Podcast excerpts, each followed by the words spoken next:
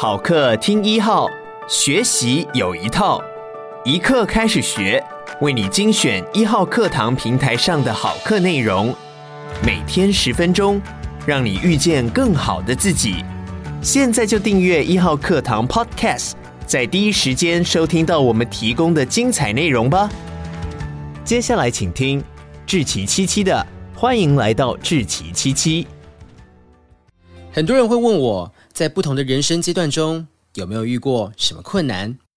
我只想吐槽说，绝对是有啊，怎么可能没有？绝大多数的时候，我的内心是充满困惑的。一旦问题出现，自己却回答不上来时，就算想要略过，问题还是会不断找上门来。所以，我认为，与其逃避，倒不如好好思考这些问题，然后在找到结论之前，好好的享受这段认识自己的过程。过去受邀到大学演讲时，常常收到很多学生的回馈，很多人都羡慕我能做着自己喜欢的工作，在二十四岁的时候跟陈翔一起创立简讯设计图文不符，拥有一群共同努力改变社会的伙伴，在经营事业的同时，也做到自己理想中的社会回馈，但。在这看似顺利的过程中，其实我和每个在读这本书的你一样，也曾经历过那段根本不知道自己要什么，边尝试边撞墙的过程。不瞒你说，直到今天，我都认为自己还走在摸索的道路上。只不过很幸运的，各种努力之后，累积了一些阶段性的成果，才造就大家现在所看到的我。事后回过头来看这段历程。其实还蛮丢人的，不过那些近看让人感到害羞与狼狈的故事，一旦把时间放远一点来看，总给我一种恍然大悟的感觉。因为每个撞墙都是认识自己的开始，虽然很痛苦，但只要你愿意在这个过程中诚实的面对自己，面对自己内心的声音，面对心中的困惑，甚至是自己的中二。那在这个努力与自己对话的过程当中，你将会发现满满的宝藏，每一刻的仓皇失措都不会白费。所以现在就让我们回到过去，一起来看看属于我的狼狈故事吧。为什么一定要把时间拿来读书？明明有那么多好玩的事情可以做，不是吗？背那些用不到的物理公式跟历史年代，到底可以干嘛？当学生难道就没有比读书更重要的事吗？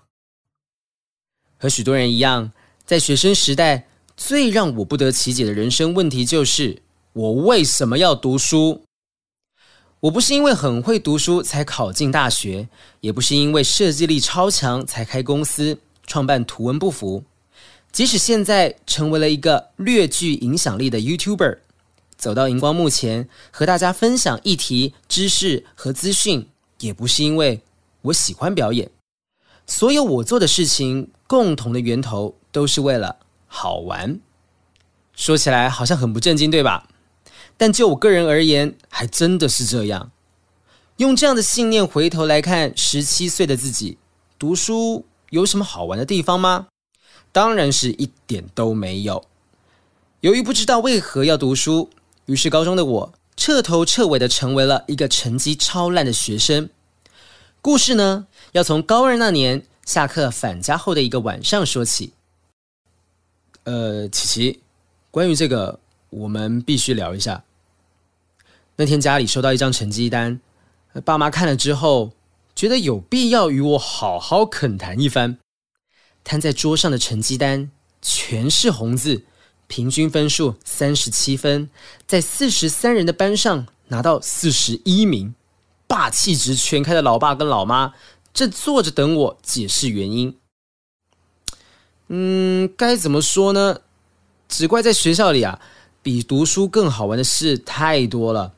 因为座号与开学日期相同，莫名成为一一三班的班长。于是我与班上的伙伴们因缘际会下，展开了一段超级疯狂的插旗旅程。教室布置比赛冠军一一三班。军歌比赛冠军一一三班，英语合唱比赛冠军一一三班。从意外拿下教室布置全校冠军这份殊荣，拥有了小小的成就感开始。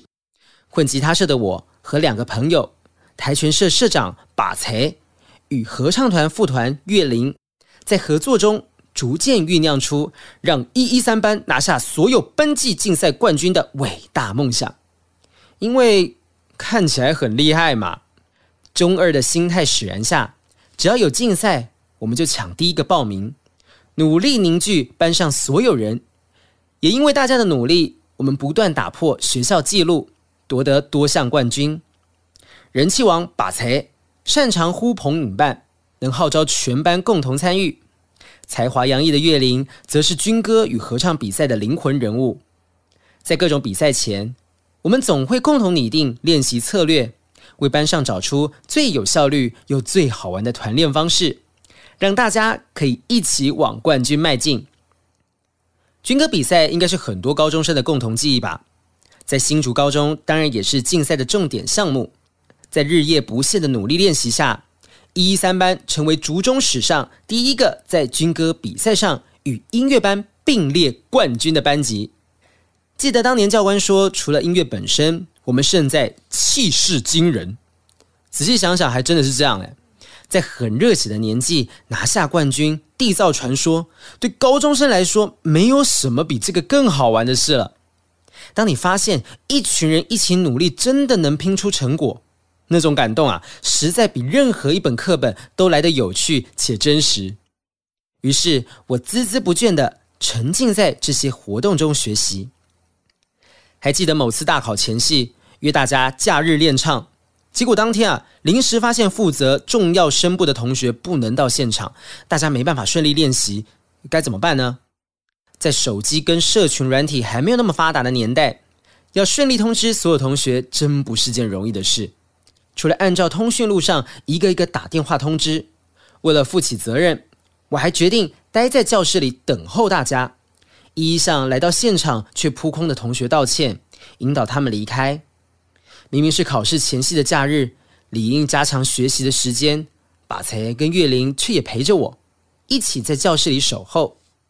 现在想起来，记忆还是很深刻鲜明。然而，理想很丰满，现实却很骨感。作为一个学生，不论班级竞赛成绩再好，也抵不过一张学业成绩单。天才型高中生的把才跟岳林，一边玩班级竞赛，一边搞社团。剩下的时间随便翻一翻书，还是能轻易拿下高分。同样这么做的我，面临的结果却是一连串的成绩大爆炸。由于一一三班班长的名号在学校里闯出名堂，因此分班之后，我一样在新班级当上班长，继续与高二伙伴们持续横扫班级冠军，成为颁奖时总是在欢笑声中被拱上台领奖的灵魂角色。但当时间来到高二下学期，团结所带来的热血与激情逐渐褪去，我终究不得不开始面对满是红字的成绩单。我不是没想过要努力哦，只是在没兴趣的科目前，就好像有一道高墙堵着，任凭我怎么跳都跳不过去，也完全没有动力想要努力跳更高。状况持续恶化，到我成绩退步到全班倒数第三名时。一向采取放养制的爸妈终于看不下去了，决定找我好好聊一聊。在这里先补充一下，能默许我一直做自己喜欢的事，其实不代表我的家庭不重视读书哦。相反的，正因为家族中出了很多位博士，就连爷爷与奶奶在他们那个年代都读到大学毕业，甚至出国留学。如果他们两位都还在世，都快一百一十岁了。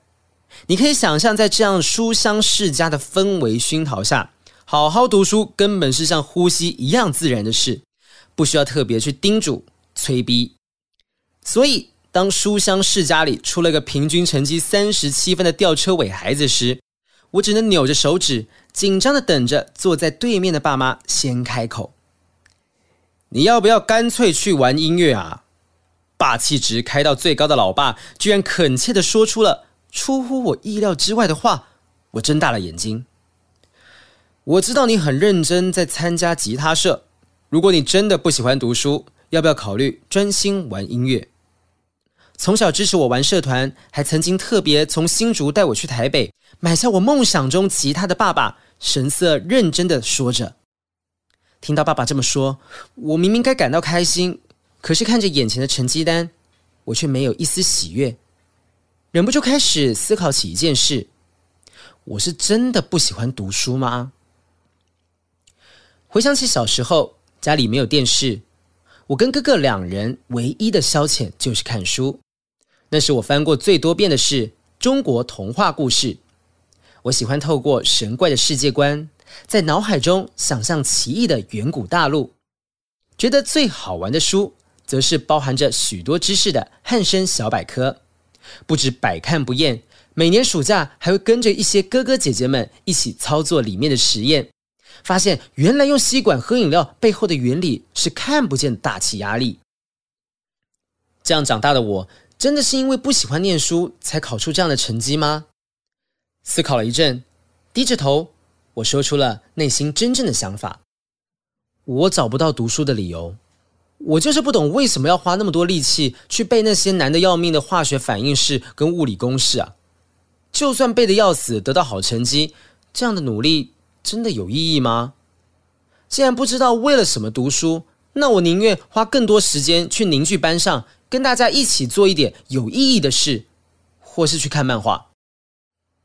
说出了心里话之后，爸爸思索了一下，接着对着十七岁的我这么说了：“琪琪，你不是很喜欢认识很多厉害的朋友，跟大家一起完成好玩的事吗？对这些厉害的人来说，考进好大学是很理所当然的事。你要不要考虑从这个角度去努力看看，到好的大学里去认识那些？”很棒的人呢？咦咦咦！咦好好念书不是为了成绩，是为了能够认识更多有趣的强者我朋友，一起做更多好玩的事。老爸的这番话突然在我的脑袋里轰的一声炸开来，瞬间为我的视野注入了新的观点。原来也可以这样思考读书这件事吗？原来。为了跟别人一起好好玩，也可以是一种理由吗？得到了属于自己的意义之后，想办法攀越高中课业考试这面高墙的任务，突然变得有趣了许多。而我也是在这时候第一次体会到，原来一个让你值得努力的理由，可以这么有力量，可以带你撑过许多烦人的事。从那次对话之后，我重新找回了读书的动力。下次的段考直接进步了三十名，跌破了大家和我自己的眼镜，而且幸运的在最后的大考中考上了成大，并如我爸所说的，在里面认识了很多有趣的强者我朋友。想不到吧？因为一张满江红的成绩单，让我被迫正面迎击为什么要读书这个问题，让十七岁的我居然因缘际会找到属于自己的答案。而且对我来说，这个答案本身远比读书更重要的多，一直到今天都还很受用。坦白说，当时身为高中生的我，不理解，也不知道什么叫做自我觉察。但随着时间慢慢过去，经历越来越多事情之后，我才开始渐渐了解到，每个不可逃避的问题背后都藏着一个认识自己的课题。在齐头式标准教育体制下长大的我，一度觉得读书很痛苦，但正是因为感知到这份痛苦，才被动的引发一连串事件，最终让我发现，原来每个人都可以透过校园生活来了解自己，只是看你怎么去思考这件事。体制内的教育最大的优点，就是让学生快速且系统性的接触到不同领域，在学习的旅程中，你会遇到乐趣，但也会有挫折。成绩单里的分数，不在于决定你的价值，而是传递一个更重要的讯息，让你了解到自己喜欢什么，不喜欢什么，擅长什么，不擅长什么。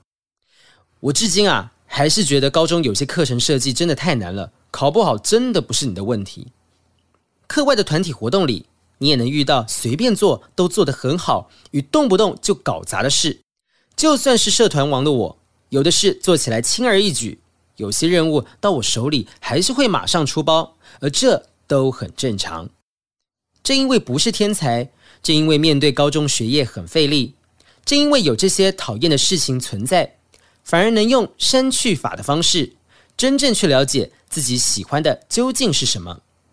而我最喜欢的班级竞赛与社团活动，也在参与的过程中，实际让我认知到自己的属性。我喜欢朋友，喜欢认识不同领域很厉害的人。